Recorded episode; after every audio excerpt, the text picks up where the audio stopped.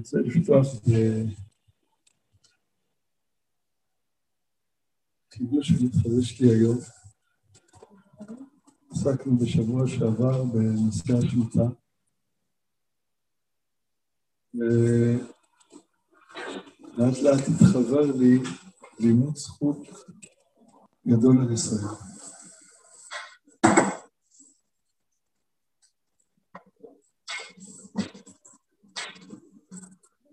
רש"י עושה חשבון בפרשת בחוקותיי, ב-70 שנה של גלות בבל, הם כנגד 70 שנות שמיטה ויובל, שלא קיימו ישראל. הוא עושה את החשבון פה, שבשנים שהכיסו ישראל בארצם לפני המקום, וכל השנים האלה לא עשו שמיטה, שמיטה ביובל, ופסוקים בפרשת בחוקותיי אומרים, אז תרצה, אולי נלך טיפה אחורה, והשימותי אני את הארץ, ושממו עליה אויביכם היושבים בה, ואתכם אזרה בגויים, וריקותי אחריכם חרב, והייתה ארצכם שממה, ועריכם יהיו חורבה. במובן מסוים זו ברכה גדולה, שכשישראל לא נמצאים בארץ, אז הארץ לא נותנת פירותיה לזרים. אולי יש פה בנות שעוד גדלו בגוש קטיף בילדותן, וגוש קטיף היה גוש פורח, בחקלאות מדהימה,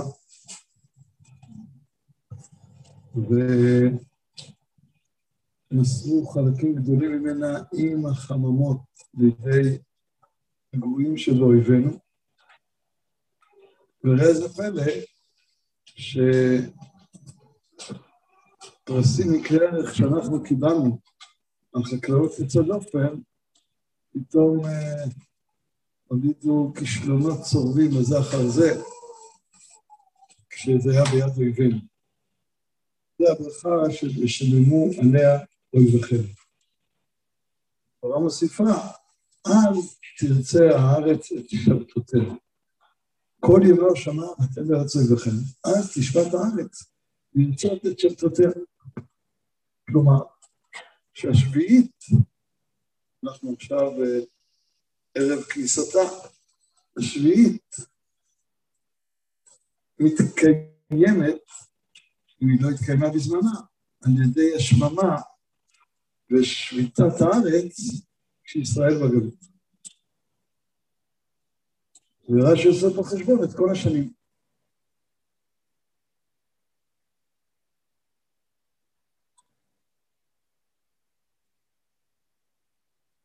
שבעים שנה זה 436 שנים שעליהם צריך uh, לעשות uh, כפרה. זאת uh, מצד אחד היה דברים, עוד עבירות עברו אז. מצד שני אני רוצה ללמד זכות על העבירה הזאת. ופתאום התחלתי להבין איזה עניין מיוחד יש במצוות השמיטה. מה שהפיל לי את האסימון, כמו שאומרים, זה שקראתי לאחרונה ספר, רק מקצתו, אני קורא לאט, עוד כמה דפים קראתי על ספר שכתבה הבת של רב חיים קניאבסקי, על פי בקשתו, על אימא שלה, הרבנית קניאבסקי. הוא ביקש שהיא תאסוף רק מקרב האנשים הכי נאמנים במשפחה סיפורים, שזה יהיה סיפורים מדויקים בתכלית ולא לסמוך על כל מיני שבועות. כי הוא אומר, יהיה הרבה ספרים עכשיו, אני רוצה ספר אחד נאמן, נקרא בית אמי. שהבת אמרה לו, אני לא סופרת, אני לא יודעת איך תעבור, זה לא משנה, אנחנו צריכים את הסיפורים האמנים המדויקים. הרבנית קניאבסקי הייתה נכדה של רב אריה לוין. ויש שם סיפור שאני לא הכרתי, שרב אריה לוי, נפטרו לו שתי בנות מרעב בבית. היו רעבים, לא היה מה לאכול. שתי בנות מתו מרעב. מי יכול לעמוד על זה, לחשוב על מה שקרה שם? איך הוא יכל לעמוד בזה? וצהלתו תמיד הייתה בפניו. מופת של דורות שאנחנו כל כך רחוקים מהם בחברת שפע כמו שלנו. אבל דווקא הסיפור הזה גרם לי לעשות חושבים וללמד דמות זכות גדול על 70 שנות הגלות. אנחנו מתפרנסים משפע בלתי נדלה. הבעיה שלנו זה עודף שפע. שמישהו ימות, משהו רע?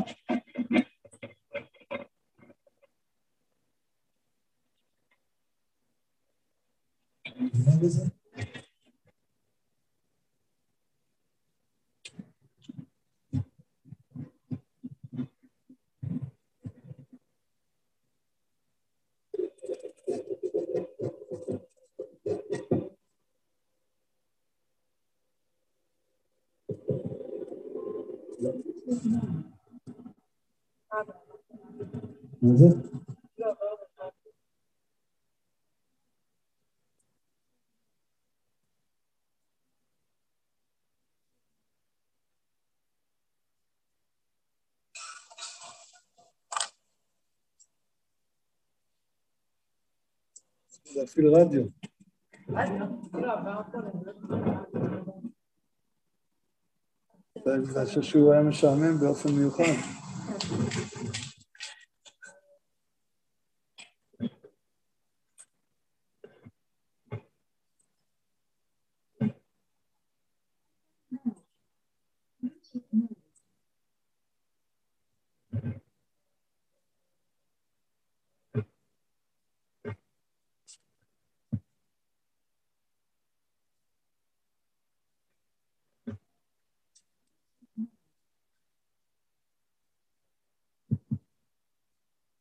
זה יישאר ככה, מצוין.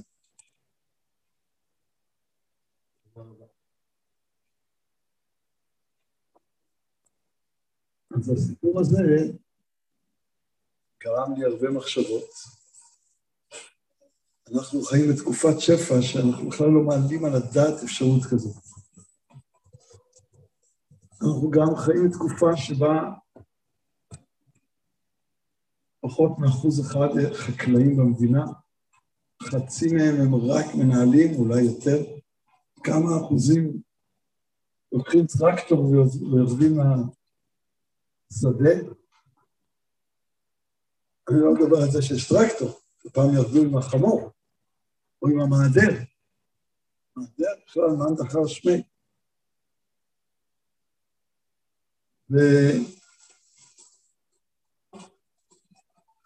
כשתשעים ומשהו אחוזים היו חקלאים, והתפרנסו ממה שהשדה שלהם הציע. היה גם קצת מסחר, אבל הם התפרנסו ממה שהשדה שלהם הציע. עכשיו, אם לא זרעתי בשמיטה, יכול להיות שבשנה הבאה הילדים שלי ימותו מרעב. ההלכה אומרת שספק פיקוח נפש זוכר את כל המצוות חוץ משלוש החמורות. האם שמיטה נדחית מפני ספק פיקוח נפש? או רק כן? למה זה לא פיקוח נפש? כי כשהילד רעב, אין לי מה לאכול, זה כבר מאוחר מדי. חקלאות עובדת על כך שאתה ניזון ממה שעברת חודשים קודם. לכן, אתה צריך להכין את עצמך במצב של ספק האם תגיע לפיקוח נפש, לפני כן, בספק פיקוח נפש להלכה, דוחה שבת אפילו, שיותר חמורה משמיטה. אז מן הסתם, אני לא יודע, לא ראיתי בשום מקום התייעצתי עם כמה תלמידי חכמים בבית המדרש. נגיד, נראה שאתה צודק, שאלה רצינית. ואז עכשיו אני רוצה ללכת עוד צעד. יכול להיות שחלק מהחקלאים, חלק לא מבוטל, זרע, קצר, בהיתר, בגלל פיקוח נפש, בגלל ספק פיקוח נפש. אני לא יודע, אני מעלה פה רעיון, אולי מישהי תגיד למה זה לא נכון. שאלתי היום כמה תלמידי חסידים, וכולם היה נראה להם שאין להם פרחה לזה. אז זרעו וקצרו בגלל ספק פיקוח נפש. נכון. ולכן באמת רוב השנים היא הייתה כאן. עכשיו, אם אדם זורע בגלל ספק מכוח נפש, אז באמת הוא הוא, הוא באמת צריך לעשות את זה. אני חיללתי שבתות בגלל ספק, בגלל פיקוח, לא, זה גם ספק מכוח נפש. הייתי צריך לבדוק סוכר, היום בודקים סוכר בלי לחלל שבת, ודאי לא מדאורייתא. אני איש ביוני, יש לי מכשיר על היד פה, ואני בודק את הסוכר, ואיסור דרבנן. פעם הייתי צריך להוציא מהאצבע דם, שזה איסור דאורייתא גמור של שבת. סוכרתי, אין לו ברירה, הוא צריך להוציא דם. היום אני עושה איסור דרבנן בשינוי, לחולה, זה מותר. אין בעיה. ולפני שבא הפטנט הזה, בגלל ספק פיקוח נפש, חיללתי שבת, אז שמיטה ודאי. כן.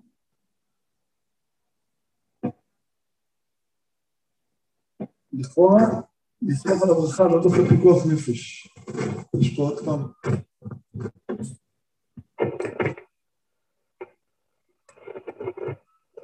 מי אחראי? הבעיה שבלי רמקול אני לא יכול...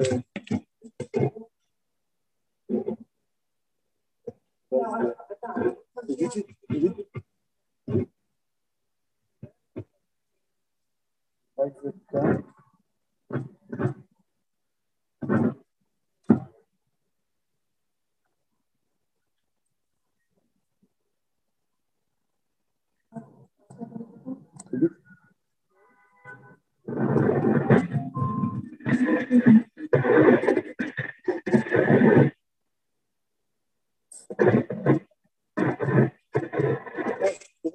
אני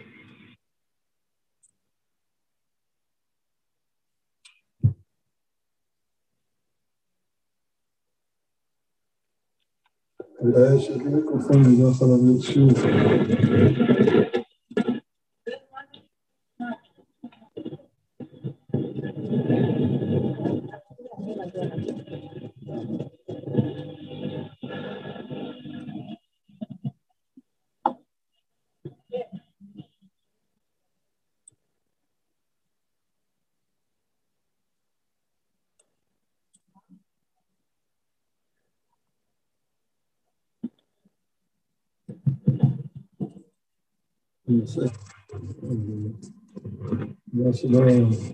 סיימנו את הבעיה.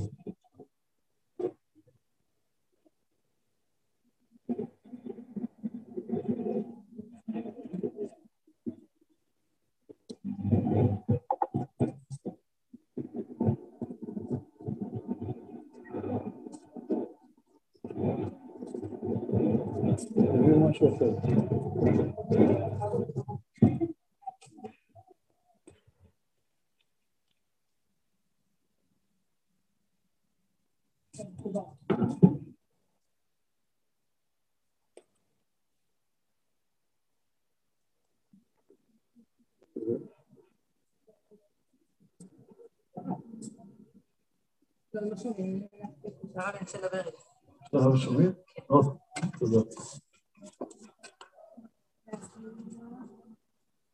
טוב, אז היינו באמצע חשבון. הייתה איזו שאלה, אני לא זוכר מה היא הייתה.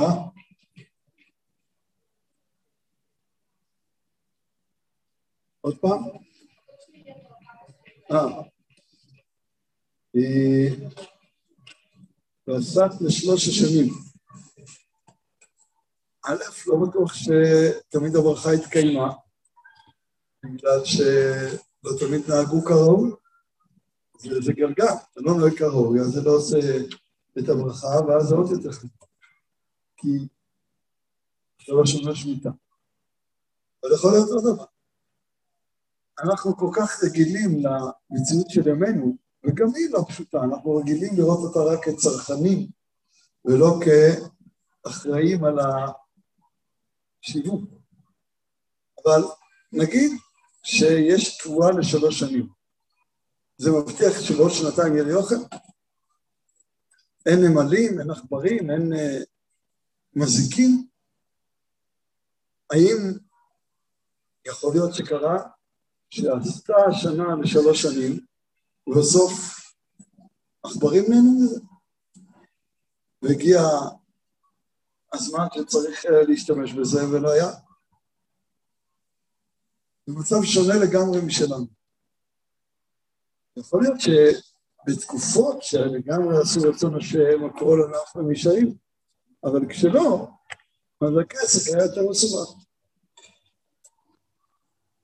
עכשיו אני רוצה להגיד עוד תהליך שנראה לי שקורה במצב הזה, הוא קורה בצבא הרבה מאוד פעמים.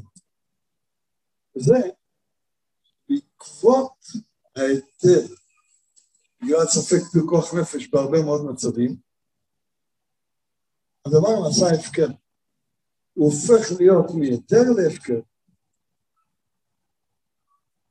אנחנו לא רגילים, ברוך השם, לפחות רובנו הגדול, לחלל כל שבת בגלל פיקוח נפש על אדם שכל הזמן מחלל שבתות, כי הוא רופא, הוא נוסע, חוזר, הולך, חוזר.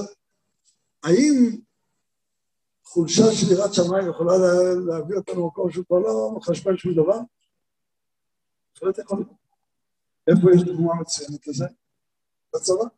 יש מפקדים שהם לא יראי שמיים, אומרים לך משהו לעשות, אתה אומר שבת, מה הם אומרים לך? פיקוח נפש. כל דבר זה פיקוח נפש. הם מבינים שזה כפתור ההפעלה של ההיתרים, אז הם לוחצים עליו, זה הפקר. ונראה לי שיש פה לימוד זכות גדול על הדורות ההם, שבעצם איזה יסוד לא מבוטל של היתר יש להם. ומזה, שהתגלגל גם לנטייה של הפקר, שבאמת התורה אומרת, יש לזה חשבון,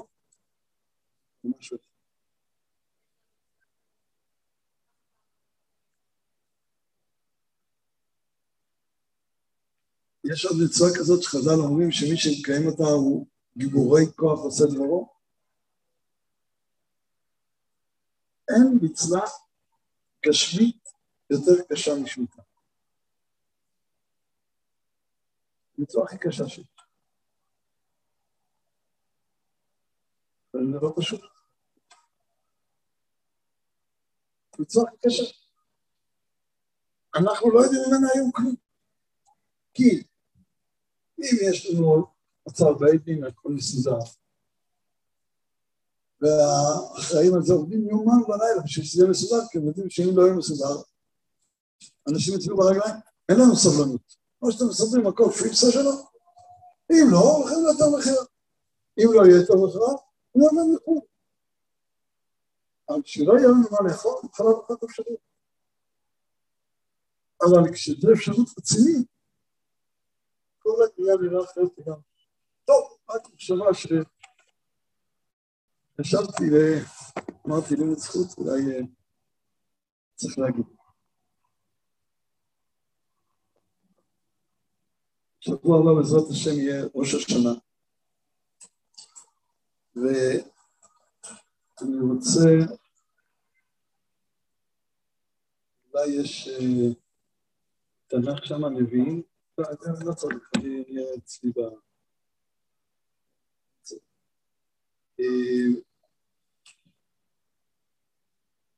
אז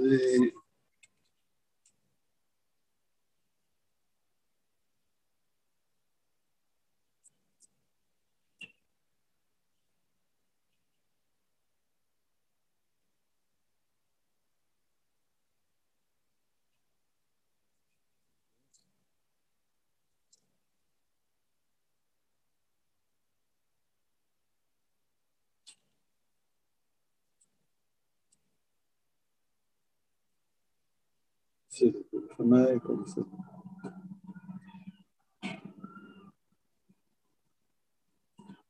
אני רוצה לפתוח בקושייה, אולי זה שיעור שכבר שמעתם, בסוף נוסיף תוספת שהתחדשה לי שלשום, ואני חושב שיש בזה הרבה אמת, אז החבר'ה הראו לי שאתה חתם סופר, אומר דברים דומים, ושמחתי מאוד שיש לי גיבוי של החתם סופר במה שאמרתי. אולי אני אתחיל מסיפור. וסיפור עם בוגרת אוריה. הייתה פה בוגרת אה, שהייתה קשורה אליי מאוד, הייתי חברותא של אבא שלה. אבא שלה, לצערנו, נפטר מקורונה בליל הושענא רבה שנה שעברה, היה זמר ברסלבים מפורסם, דדי בן עמי.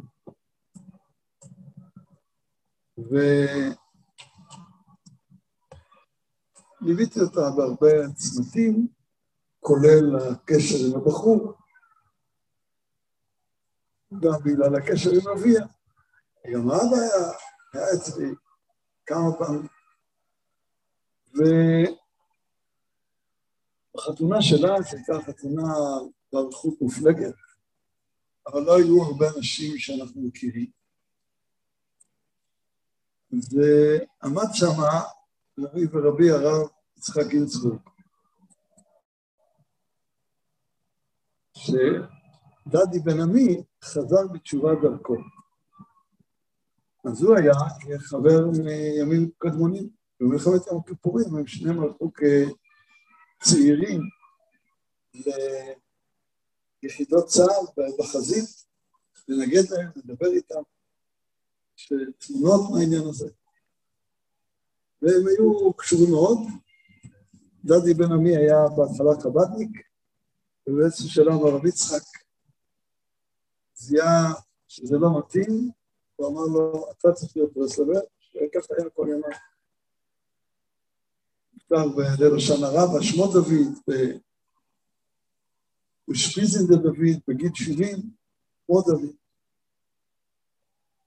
אבל בחתונה, היה איזה חצי שעה או שלושת רבעי שעה, שהחתונה התארכה מאוד, ועמדתי עם הרב יצחק ושוחחנו על הרבה מאוד דברים, על הרבה מאוד שאלות שהיו לי, שטחתי בפניו באותה הזדמנות. לא סיפרתי את זה פה? לא. אחת השאלות שהיה לי היה על הימים האלה ימי סליחות. אמרתי לו, ספר התניא נראה שלהיות עם הכותרת תשובה מאהבה זה אחד בדם.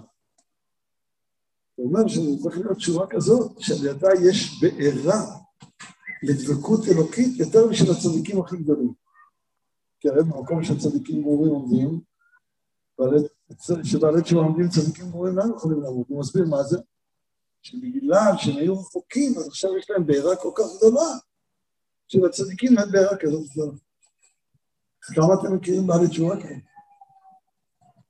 מי שפגש צדיקים גמורים, יודע שהדבקות שלהם בלתי ניתנת לתפיסה. לא פגשנו בעלי תשובה כאלה, או כמעט לא פגשנו. ואם פגשנו בעלי תשובה כאלה, זה רק אחרי שהם נעשו צדיקים גמורים.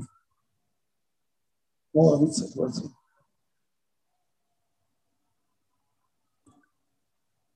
ומצד שני, הרבי, דור שביעי של בעל התניא, מקשה קושייה. הוא אומר, אנחנו רוצים להגיד סליחות, הוא אמר את זה ערב סליחות הראשונה. אנחנו הולכים להגיד סליחות. אבל לכאורה, מראשית החודש שלנו פה עושים חשבון נפש ותשובה. עושים חשבון נפש ותשובה, באיזה אופן? לא, בוודאי באופן של תשובה מאהבה. כולה זה אני לדודי ודודי לי, ודוד זה לשון אהבה. זאת אומרת, אם כבר מאלול היה תשובה מאהבה, וכל הזדמנות נתפתחו לזכויות, אז על מה צריך לעשות עכשיו זכויות? ככה מקשה הרב מלובביץ'. והוא מתרץ שבכל זאת אנחנו לוקחים את הזדונות למקום עוד יותר עליון על ידי הסליחה. לא ניכנס לפרטים. כמו שאחרי שעשית להם זכויות, יש עוד מעלה. וזה מה שרוצות להפריע. אמרתי לכאורה זה סטארט וסבתי. אדמו"ר הזקן שזה חד בדרה, ומהרבה יוצא שזה כולם. זו ככה... אמרתי לו שיש לי הצעה לפתרון. ומה אתה מציע? אמרתי לו שזה הפעם בדורות. בדור של אדמו"ר הזקן, היראה שלתה, שיהיה אחד, שיש לו כזאת אהבה, זה חד ודאי. הוא יוצא מהאטמוספירה שכולם נתונים בה. כשכולם נתונים באטמוספירה של יראה, ואני עוד ראיתי יראה שכנראה רובכם לא ראיתם. רוצות, יכולות ללכת לכל מיני ישיבות מוסר ולראות יראה מטלטלת מזעזעת. וגם שם יש שינויים, אבל עדיין אפשר לראות יראה במשרות סננטר כשהיו בברכת החודש, מברכים חודש עדות ומזכירים את המילה אלו בברכה, אומרים, יום זה יהיה חודש, אלול הבא לנו לטובה, הוא היה שומע אלול, הוא היה מתעלף. הוא לא היה היחיד. היו מזכירים בפעם הראשונה את המילה אלול, אנשים היו מתעלפים. נכון שבחסידות זה נראה אחרת, אבל עדיין האטמוספירה הייתה של עירה. בשביל לצאת מהאטמוספירה למשהו אחר לגמרי, זה מישהו מתוכם, זה אחד בדם.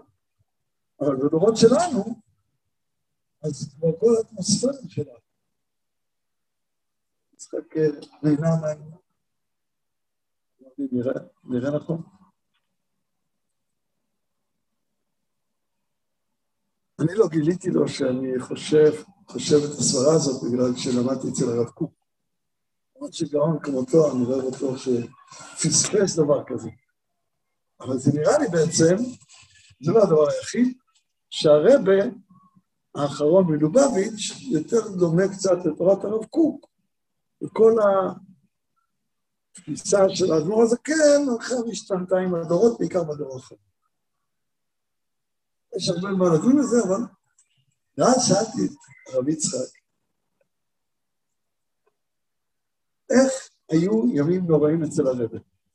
יראה או אהבה ושמחה?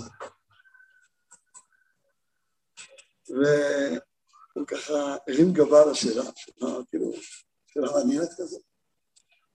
יודעים שאין מישהו בעולם שאני מכיר שיכול לחשבן יותר מהר מהרב יצחק. אין, אין דברים כאלה. לא, לא יודע אם אתם יודעים את הסדר גודל של הגאונות שלו.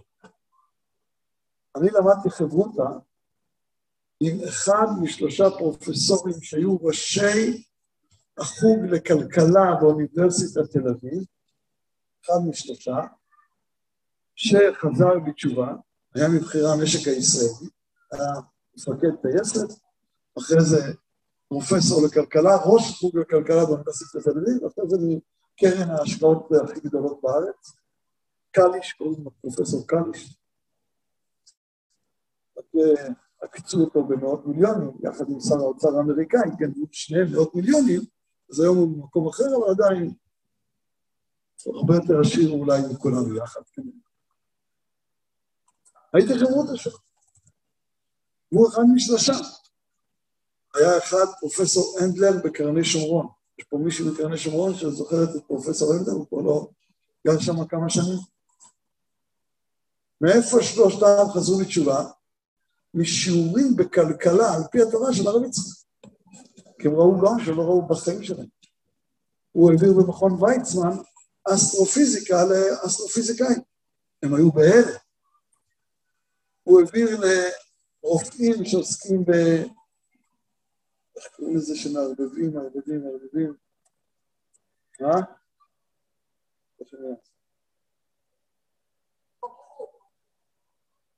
איך? לא, לא, לא. סוג של רפואה שמה שהיא עושה היא לוקחת קצת מרן מערבבת אלף פעמים, יש את השם ידוע, שכל בעיה שומעים וזה, ואז מזהים, נותנים איזה שיקול כזה טיפה לקחת. מה? הומואפתיה. אז יש לנו בישיבה היהודית, שהדוד, תמיד שהדוד שלו מגדולי ההומואפתים בארץ. יהודי חילוני לגמרי. הוא אמר לאחיין שלו, אני לא יודע, שמעת פעם על הרבי שגיא שם? הוא בטח. הוא אומר לו, אתה יודע שזה המואפת הכי גדול בעולם? הוא אומר, אני פגשתי את כל המואפתים הכי גדולים. הוא הכי גדול בעולם. אני שמעתי את כל הסדרה הזאת, מביא בקרינה כמה ימים לא מואפתי. רק מה שלא ידע הדוד הזה, זה ששבוע קודם הרב יצחק לא ידע כלום על הומואפתיה, וכנראה גם חודשיים אחר כך שלא ידע כלום. זה גאון שכל מה שאתם מכירים על המילה גאון, אין לו שום קשר למילה גאון עליו.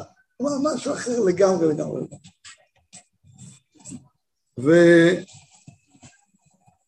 אז הוא גדול המחשבנים במהירויות בלתי נתפסות, אני שואל אותו על זה, הוא מרים את הגבה ככה, מחשבן, והוא אומר לי, כל שנה היה יותר שמח משנה שעברה. ושמחתי יותר ממה ששמחתי שנה קודם. הרב ככה ראה את הדורות משתנים בפני העיניים. והאמת היא שנדמה לי שגם אנחנו, אני אולי בגלל אה, צבע הזקן שלי, ואני לא יכול להגיד צבע השיער, כן, אבל אם היה, זה קצת, יש בצדדים, אז אני ראיתי את זה עוד יותר, איך כל האווירה של ימים נוראים משתנה לנגד העיניים. אני גם אשם בחלק, אני מודה.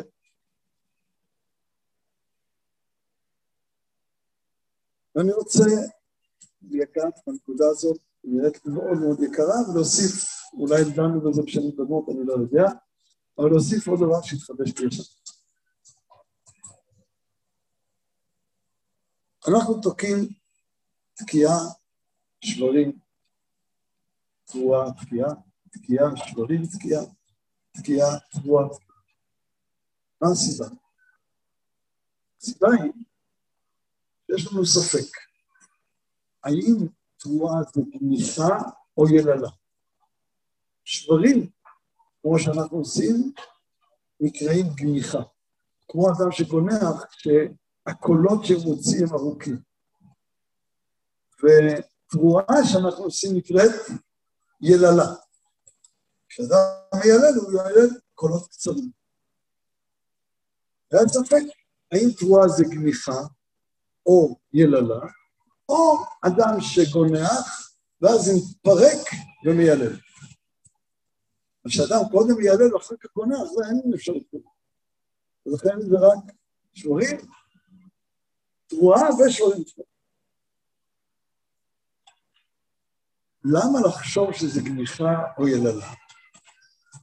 בלי להתעסק כרגע עם הספק הזה שהוא נושא לפני עצמו. בגלל שתרגום אונקלוס, שהוא מתרגם יום יבבה, יום, תרועה, הוא מתרגם יום יבבה. תרועה, הוא מתרגם יבבה. עכשיו, אנחנו לא יודעים מהי היבבה הזו, גניחה או ילדה. אבל לכאורה זה מאוד מאוד תמוה ומרחיק לכם.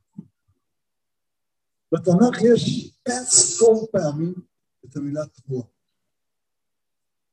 היא אף פעם לא קשרת לא לגניחה ולא ליללה, אלא.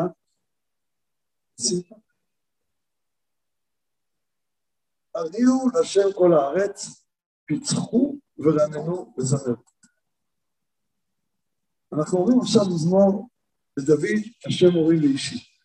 אנחנו אומרים שמה, ואזבך ועולו צמחי תרועה, מה ההמשך? השיר, אבל אז אמרה, השם. מזמור לתודה, הריעו להשם כל הארץ, יביאו את השם בשמחה, בואו לפניו. יש המון תרועה. תמיד במשמעות של שמחה. נכון, יש להריע בחצוצרות כשיוצאים למלחמה. הפשט שמה זה לעשות קולות של מנצחים כדי להוריד את המורל של הצד השני. זה שוב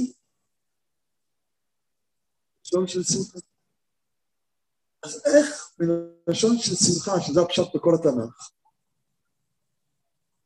אנחנו פתאום מוצאים תרגום יבבה. נכון, מביאים דוגמה, כתוב, תרועם בשלט ברזל. תרועם בשלט ברזל זה כמו לעשות להם רע, לערער אותם. אז הנה תרועה. אבל האם הפשט שתרועם זה לשון תרועה? ממש ככה. זה תרבוש, לשון נופל הלשון. הפשט של תרועה נמצא כל כך הרבה פעמים, למה צריך להבין תרועם שהוא כנראה משהו אחר? אז איך קרה לנו שתרועה מתרגם אורקנוס יבבה? אני רוצה להגיד פה חידוש ששוב מישהו הביא לי, שימח אותי מאוד, חתם סופר שאומר דברים דומים, אני אגיד את זה בלשוני. עכשיו למה הדבר דומה? למשפחה שפעם בחודש ממלאים את כל המחסנים, מזווה, מקפיא, ארונות, איך ממלאים? האבא נוסע לאיזה סופר גדול, קונה כל מה שצריך, יש אחרי זה קניות קטנות, אבל לא אין סבלנות בזה, קונה כל מה שצריך, ותמיד ביום שלישי שאחרי ראש חודש, הוא מגיע עם אוטו מלא בכל המצלחים, מצפצף שני צפצופים מהחנייה, כל הילדים רצים ומביאים את השקיות.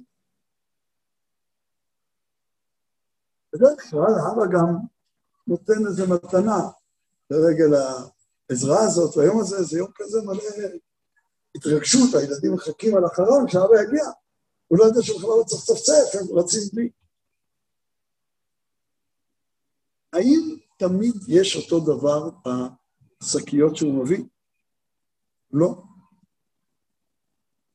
לפעמים הקטשופ במבצע, אז הוא מביא יותר קטשופ. לפעמים הקורנפלקס. תלוי מה עולה, מה צריך, כמה פרמטרים, קובעים מה הוא מביא, אבל לא כל חודש אותו דבר. האם זה משנה את השמחה של הילדים? יכול להיות שאחד אוהב יותר קוטשופ, שמח שהביאו הרבה קטשופ. אחד אוהב יותר קורנפלקס, הוא עכשיו יצא בזול ממש, שניים במחיר אחד, אבל הביא הרבה. אבל באופן כללי, השמחה לא תלויה בפרט. זה פרט שיש לו איזה תוספת, ולא יותר. ויהי היום, והאימא בגדה, והילדים מרדו, והאבא זרק אותם מהבית. אבל עדיין הוא חייב להם מזונות. בבית הדין קבע שפעם בחודש הוא צריך לתת להם כך וכך. סוגיית המזונות היא סוגיה כאובה מאוד. אנחנו מדברים הרבה על אלימות של גברים נגד נשים. אין שום אלימות שיש לה לגיטימציה. בוודאי לא של בעל לאשתו. אבל צריך לדעת שרוב הנשים שנרצחות הן לא במגזר היהודי. אצל ערבים קורים דברים אחרים לגמרי. לא שבמגזר היהודי אין בכלל, אבל זה לא פרופורציונלי. ואנשים, נשמות טובות, מערבבות לנו את זה בכוונה כדי לטשטש ולטעון כל מיני טענות. שכשזה מגיע לעולם הערבי הם סותמים את הפה ולא אומרים כלום. אז זה לא הנושא שלנו. אבל אולי גם אתם יודעים שבגלל בעיות זוגיות, בעיקר גירושים וכל מה שמתלווה אליהם, מתים במדינת ישראל פי עשר גברים מאשר נשים. בעיקר בהתאבדויות. כי הם צריכים לשלם מחיר גבוה, הם צריכים להתנהל מול הרשויות לפעמים חודשים בשביל לראות את הילדים שלהם פעם אחת. ובסוף יש הרבה יותר מתים מהמין הגברי מאשר מהמין הנשי בהקשר הזה של זוגיות. הרבה הרבה יותר. וחלק מזה נובע, שמעתי אתמול סיפור מהרב זלמן מלמד, שבית דין, היה שם הפסקות חשמל ומישהו טען שהמקרר שלו התקלקל בגלל שעשו הפסקות חשמל, הגיעו לדין תורה, הזמינו את השכן לדעת אם זה ככה. שואלים את השכן, גם לך היה הפסקות חשמל והמקרר עלה? הוא אומר, אני לא משתלט במקרר. למה? הוא אומר, אני גרוש. זה שאני כבר יכול להיות באיזה דירה, זה חידוש. אני נהג, ואני הייתי חודשים ישן במשאית שלי. כי את כל מה שהיה לי הייתי צריך לתת. יש חוסר פרופורציה עצום בעניין. אבל נחזור לענייננו, רק אני חושב שזה מידע שמאוד חשוב לדעת.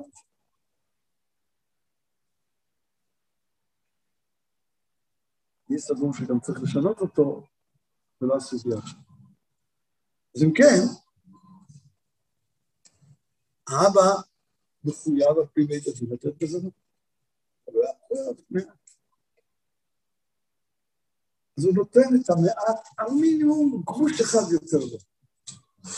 אבל זה רק ההתחלה. האם בית הדין אמר לו שאסור שהקטשופ ייפול לבוץ? ואם הוא ייפול לבוץ צריך לנקות? לא, אין בפסק דין דבר כזה.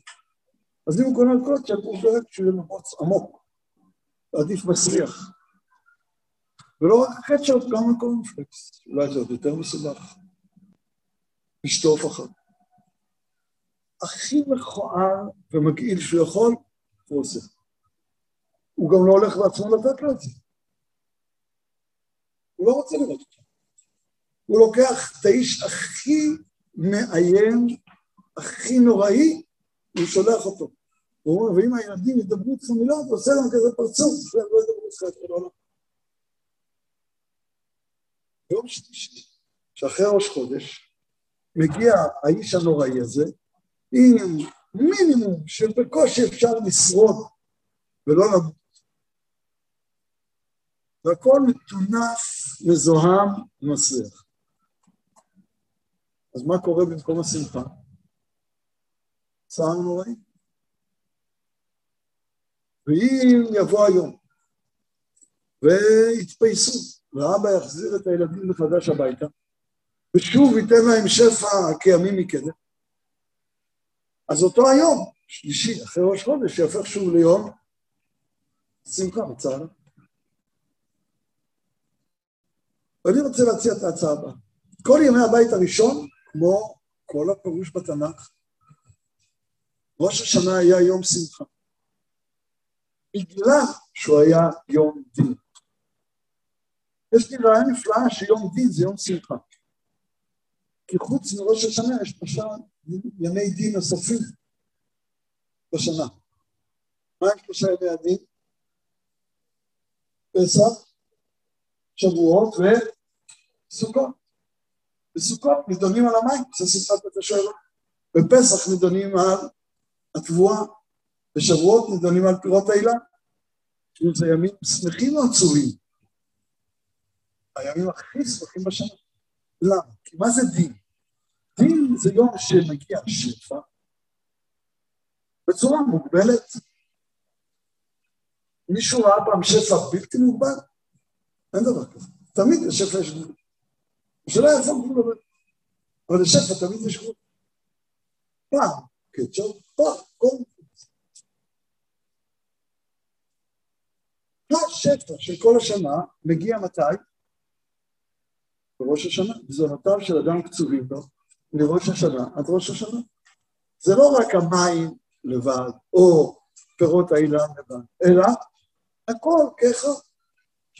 החיים והמוות, הכל. מישהו מעלה על דעתו שאם החזן התכוון מאוד מאוד ונתן את תוקף, כשהוא אומר מי החיים ומי למוות, אז בשנה הקרובה לא ימותו אנשים בכלל? היה שנה בתולדות ישראל שלא מתו אף אחד, לא מת, אין דבר כזה, לא יכול להיות. לא יודעים מתים, זה הטבע. שאלה כמה? אם נמצאים אצל אבא, בארצו וביתו, במקדשו, מקבלים שפע, לפעמים יותר, לפעמים פחות, ותמיד צריכים. תמיד יום שמחה, כי הגיע השפע לעולם. לפעמים השמחה יתרה, אם היינו יודעים מה הגיע. אז לפעמים השמחה היתרה זה שהשנה יש ריבוי גשמים, כמו שהיה השנה ברוך השם. אז למפרע, אנחנו יודעים שזה, קיבלנו שפע מיוחד השנה. מצד שני, היה לנו גם צרות השנה.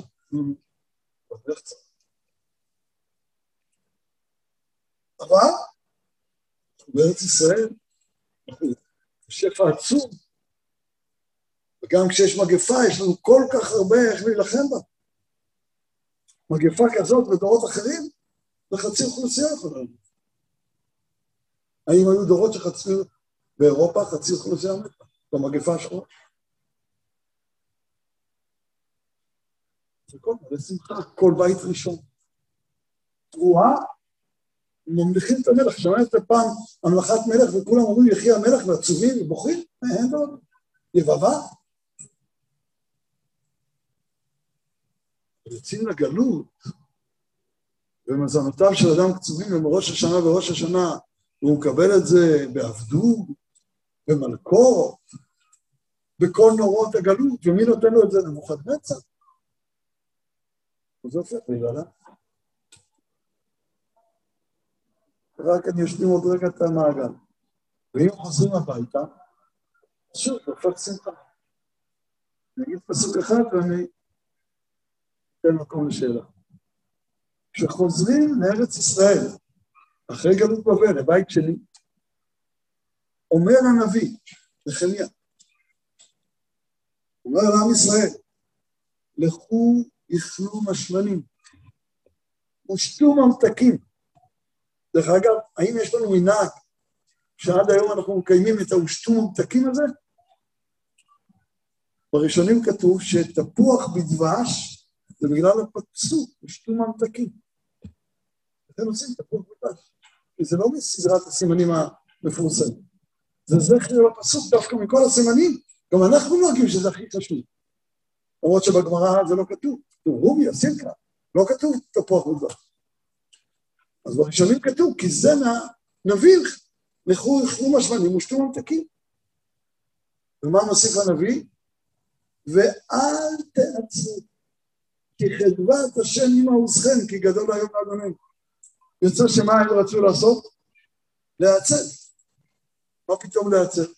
כי בגלות, כשאתה מקבל את השפע מנבוכדנצר, עם עבדות, עם מלכות, עם מינימום איכשהו לשרוד, ביום עצמי. שאתה זוכר, מה היה בבית. אז 70 שנה היו עצורים. יבבה. חוזרים לארץ, כבר חוזרים לשמחה. כי חדבת השם עם המוסכם. אנחנו משמענים, משפיעים ממתקים, כן.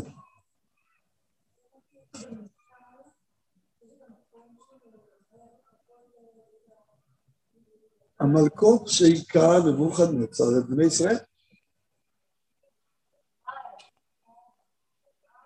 אם הקדוש ברוך הוא זה שמינה את נבוכדנצר לכלכל אותנו, כי היינו תחת מלכותו, והוא כלכל אותנו איך? הוא נתן לנו את המינימום, אבל כעבדים, מוכים, מבוזים, הוא נתן. זה נמשל. אני מעדיף את המשל. הנמשל הרבה יותר גרוע. לקבל קטשופ מלוכלך, מילא, אבל לקבל מכות עם טיפה זרעונים, כמו שהיה אצל נבוכדנצר, זה משהו אחר גם.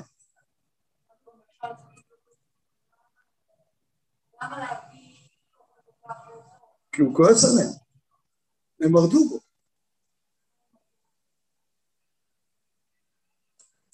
לפי זה, אנחנו נמצאים היום באיזה דור? אם נחזור לסיפור של הרב יצחק, הרב מלובביץ' אומר, כל שנה הגאולה מתקדמת. אני מניח שאם הייתי אומר את זה בלשון הזאת, הוא היה כועס עליו. מה נעשה שאנחנו תלמידי הרב קוק? ואנחנו מסבירים את שמחתו בלישנא דהרב קוק, ואומרים, בעצם הפונקציה שלו, שהוא קדוש עליון יהודי צדיק הצדיקים, אומרת שכל שנה הקרבה בין האבא יותר גדולה, ולכן במקום יום יבבה זה נהפך לחדוות השם עם המשחק. ואולי נגיד כאן יותר מפה. באיזה דור היה אונקלוס? אתם יודעים איך החריב את ביתנו ושרף את החלנו והגננו לבין האומות? הדוד שלי. איך קראו לדוד של אונקלוס? טיטוס. טיטוס היה אח של אמו של אונקלוס, כך אומרת הגמרא. אונקלוס היה לא רק הדור הראשון אחרי החורבן, אלא ממשפחת המחמימים. אז החוש שלו, את גודל הדרמה שקרתה, כי הוא עבר מלהיות רומאי מצליח ללהיות יהודי גדול. הוא אומר, עכשיו תהיה מלמדה. ולכן, משם והלאה, פתאום התרועה, מלאת השמחה, הופכת להיות יותר ויותר קשה, מיבבה היא הופכת להיות גניחה, יללה, גם גניחה וגם יללה.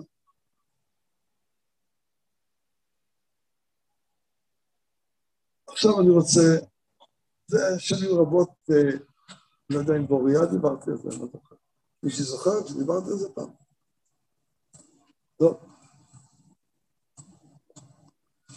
אני לא יכול להתאפק, אני רוצה להוסיף לזה.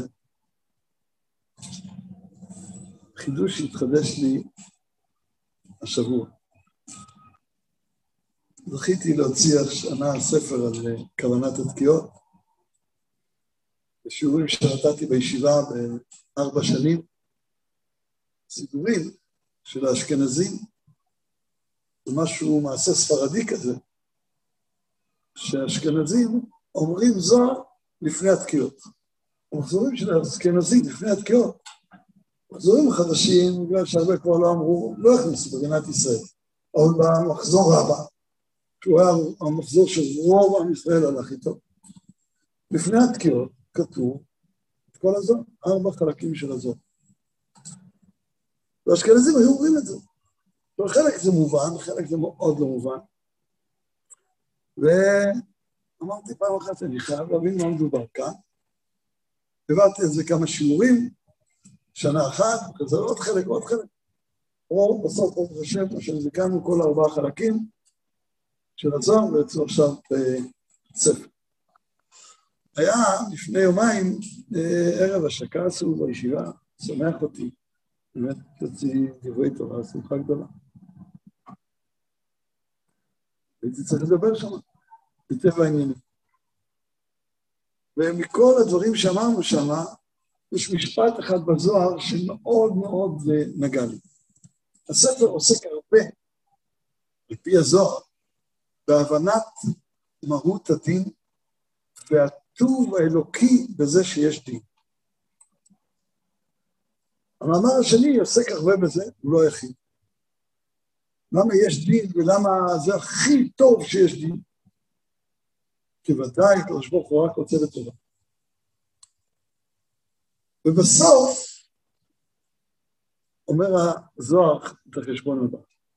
אחרי שאמרתי לך שיש המון לימוד זכות על החטאים, בדין, ואחרי שאמרתי לך שמי שחוזר בתשובה, אז צריך לכפר לו, בדין. יש איזה שיריים, שאי אפשר ללמד עליהם זכות וגם לא חזרו עליהם בתשובה. אז עכשיו עומד השוטר התליין, סוגר את דלתות בית דין של מעלה כביכול, אומר לקדוש ברוך הוא, עכשיו הוא רוצה להעניש. והקדוש ברוך הוא אוהב משפט, אני השם אוהב משפט. ומשפט זה גם עונש. איפה אנחנו רואים שמשפט זה עונש? וכל אלוהי מצרים יעשה משפטים. אז משפט זה גם עונש. אז כשאנחנו רואים את השוטר הזה מבקש, והקדוש ברוך הוא רואה את המשפט, ועכשיו יהיה נורא ואיום, על אותו חלק. ולא לתקן אותו, זה בכלל לא עולה על הדעת, הקדוש ברוך הוא לא ותרן. כל הקדוש ברוך הוא ותרן, יוותרו מאף. אומר הזוהר, הקדוש ברוך הוא מרחם על ישראל, הוא אומר להם אתם בניי. כאילו יש דיין, יש דין שלם, ופתאום בסוף כשכבר יש את החלק שמפסק דינם לרעה, אז הדיין מסיר את הלאות ואומר, אני אבא שלהם, זה הבן שלי. למה? בבית המשפט. ובגלל האהבה לבן, האהבה לבן דוחה את האהבה למשפט. בלשון הזוהר, רחימו, רחימו זה אהבה. רחימו דבנות נצח ורחימו דמשפט. אהבת הבנים מנצחת את אהבת המשפט. זה עוד יותר הפוך. נצח רחימו דבני ורחימו דמשפט. לדין. אז מה הוא עושה?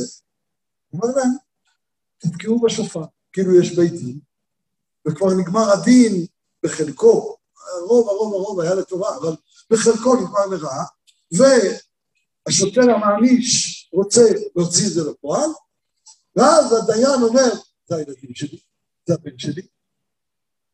אז הוא אומר לבן, נתקע בשופר.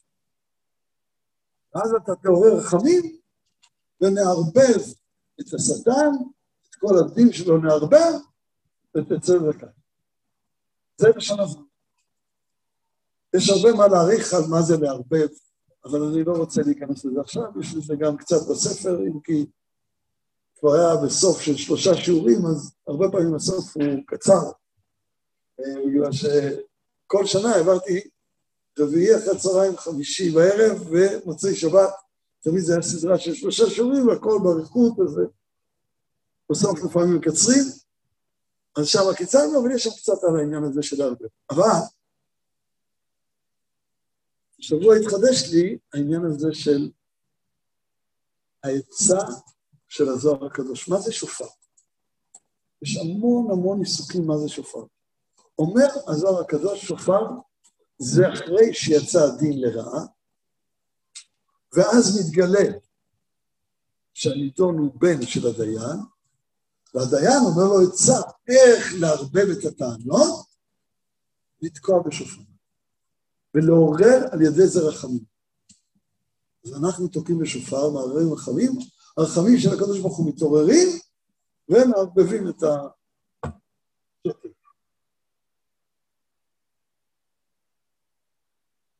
איזה מין עמדה יש לתקיעת שופר, שזה הציור שלו. אז הבן, אומרים לו, תתקע בשופר. זה אתה תוקע. מצד אחד, יש פה עכשיו תגלית מדהימה. זה אבא שלי. אני פונה לאבא, שריחם עליי ושינה את כל האטמוספירה של בית המשפט. בגלל שהוא גילה שאני הבן שלו ואני אוהב אותי. ונתן לי עצה.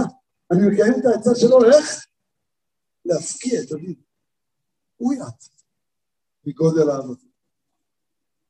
בוודאי שכשאני תוקע, אני תוקע את זה. מצד שני, כל הדין הוציא אותי בסוף חייו על איזה חלק, וגם את זה אני תוקע. אני בסכנה, וגם את זה אני תוקע. אני גם בסכנה, וגם סותר לאהבה, וגם לפנים משורת הדין, לסילוק הדין, וגם זה עדיין תלוי בי במעשה התקיעה. זה המון צדדים ביחד, זה מסעיר את הנפש.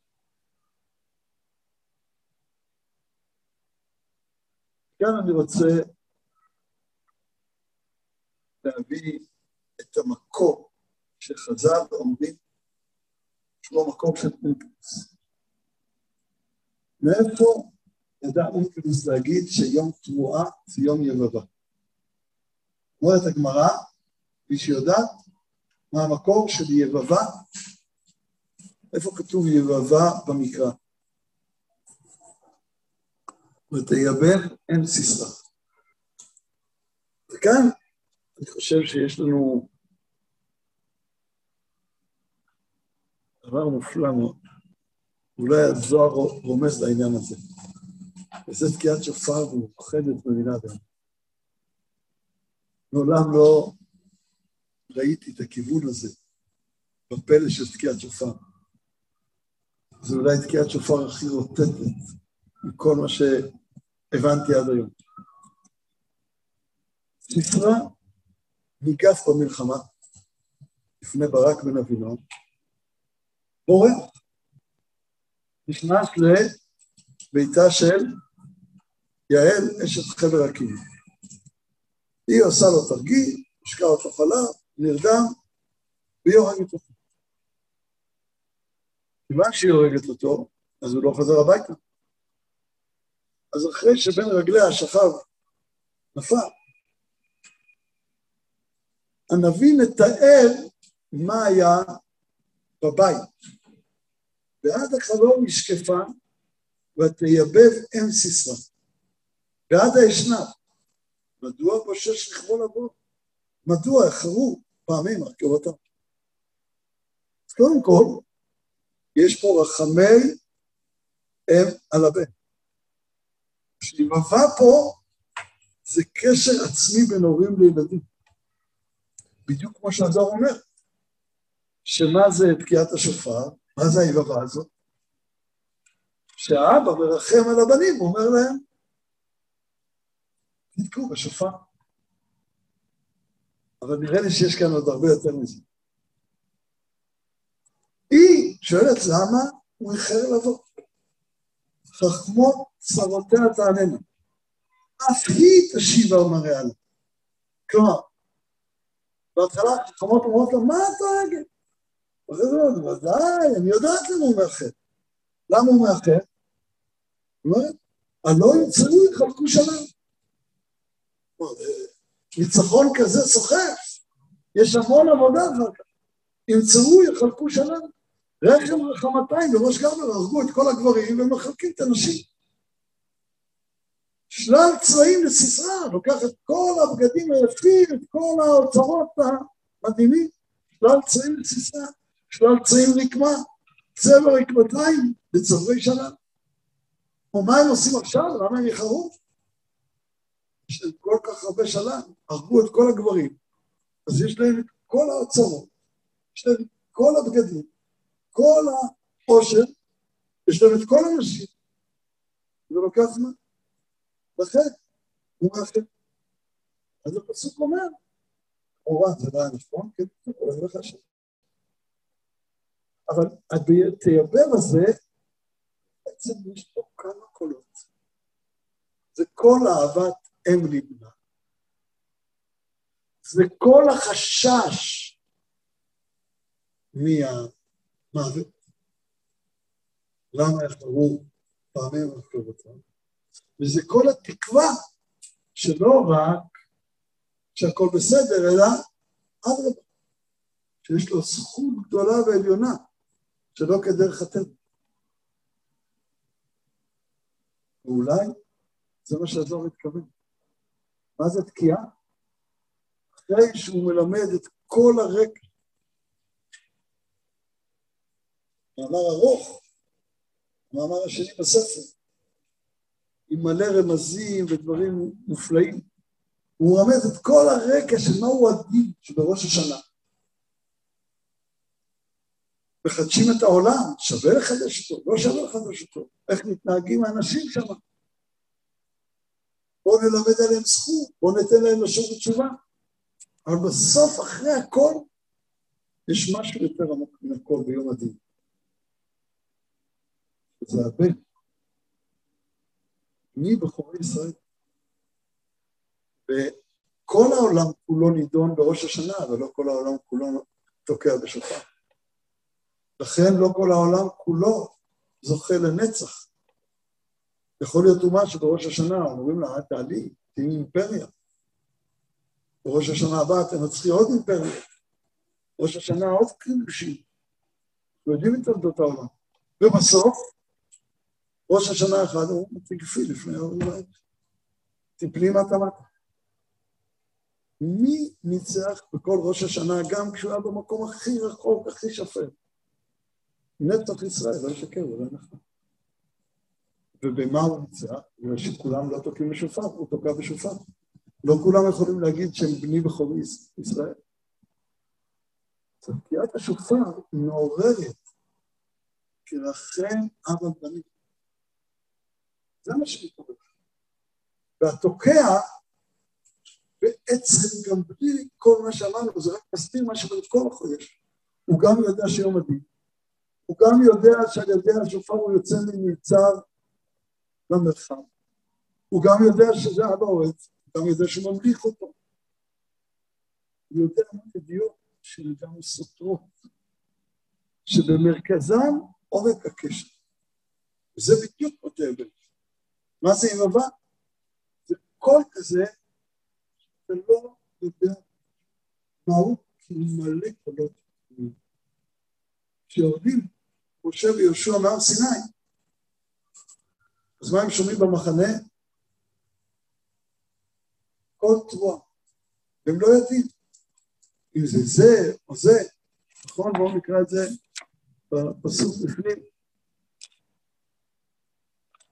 הם שומעים קול, והם לא יודעים מה הקול הזה אומר.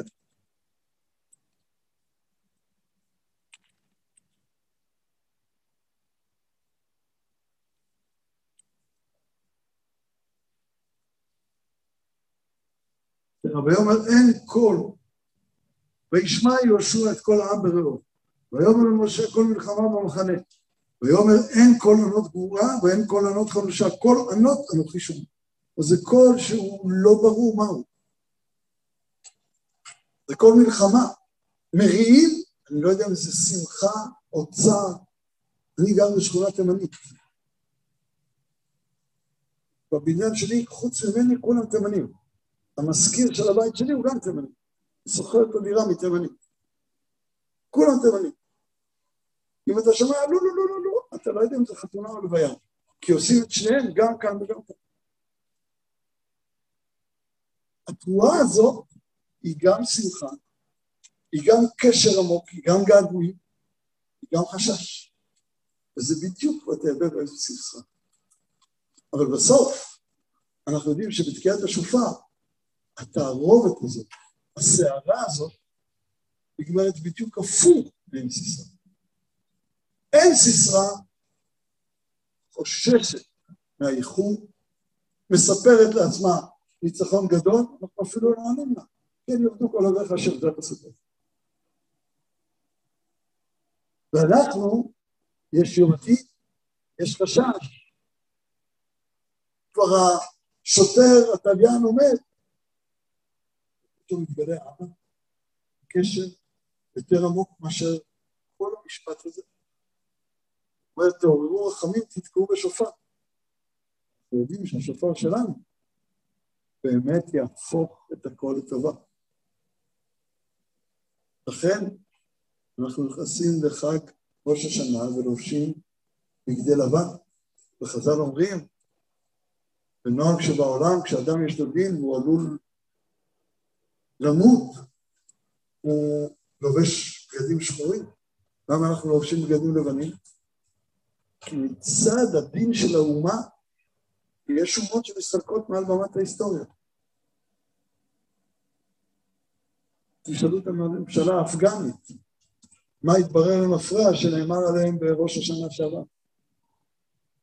יש היום שר שהיה שר באפגניסטן, היום הוא נער שליח בגרמניה, ואני לא יודע איפה זה